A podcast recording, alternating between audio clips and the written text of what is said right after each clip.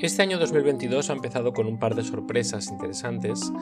Eh, dentro del CES 2022 ha llamado mucho la atención el coche de BMW que cambia de color con un solo botón.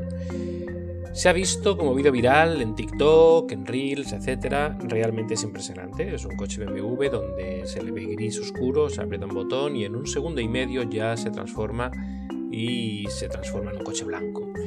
De momento solamente es un prototipo, no se sabe nada de fechas, no se sabe nada de precios, pero sí se sabe la tecnología que está usando.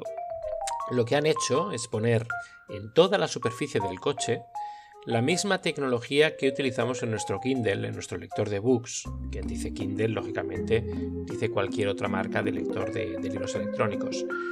Estas pantallas de libros electrónicos funcionan con eh, pequeñas cápsulas de tinta que se llenan o se vacían dependiendo de la corriente eléctrica que han recibido.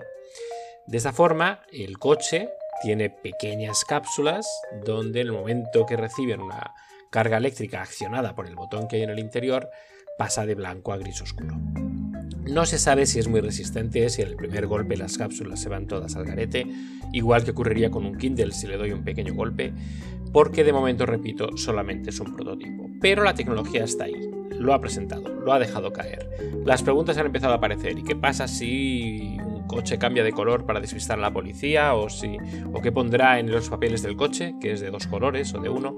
Pero bueno, esos temas legislativos o temas burocráticos siempre acaban adaptándose a la tecnología eh, a largo plazo, nunca a corto.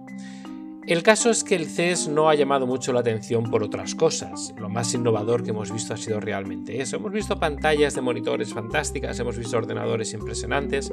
Me llamó mucho la atención un portátil de Asus que es plegable.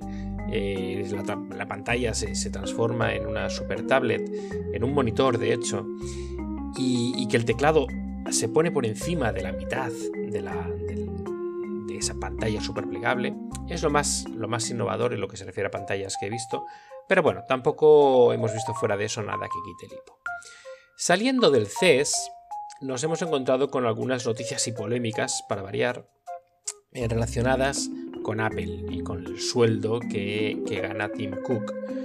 Seguramente ya lo habréis leído por algún lado, pero Tim Cook eh, ganó 100 millones de dólares el año pasado. 3 millones de sueldo, 86 millones por haber cumplido objetivos y, en acciones de la propia compañía, y el resto en extras de viajes, plan de jubilación, etc.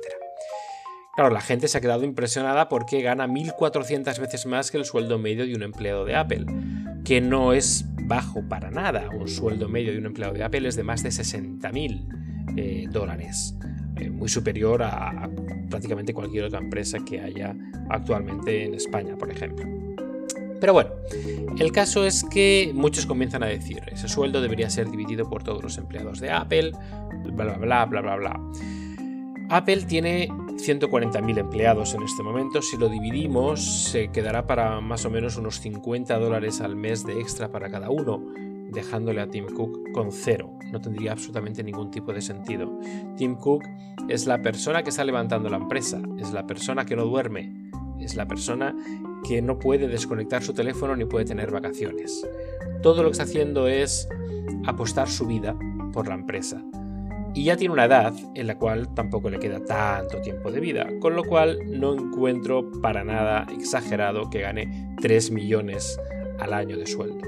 El resto es en acciones, es decir, si la empresa va bien, va a continuar siendo un buen premio. Si la empresa va mal, no, y eso depende de él, que es el CEO. Y por otro lado, los beneficios por tener los, los objetivos cumplidos, pues son eso, son beneficios por tener objetivos cumplidos. Y los ha cumplido él, él ha conseguido venderlos. Y yo no soy un fan de Apple, yo siempre he sido Android, siempre lo he comentado, pero me molesta que eh, se critique a la gente que consigue ganar dinero con su talento y que no se tenga en cuenta que tampoco es una empresa en la cual se esté explotando a los trabajadores.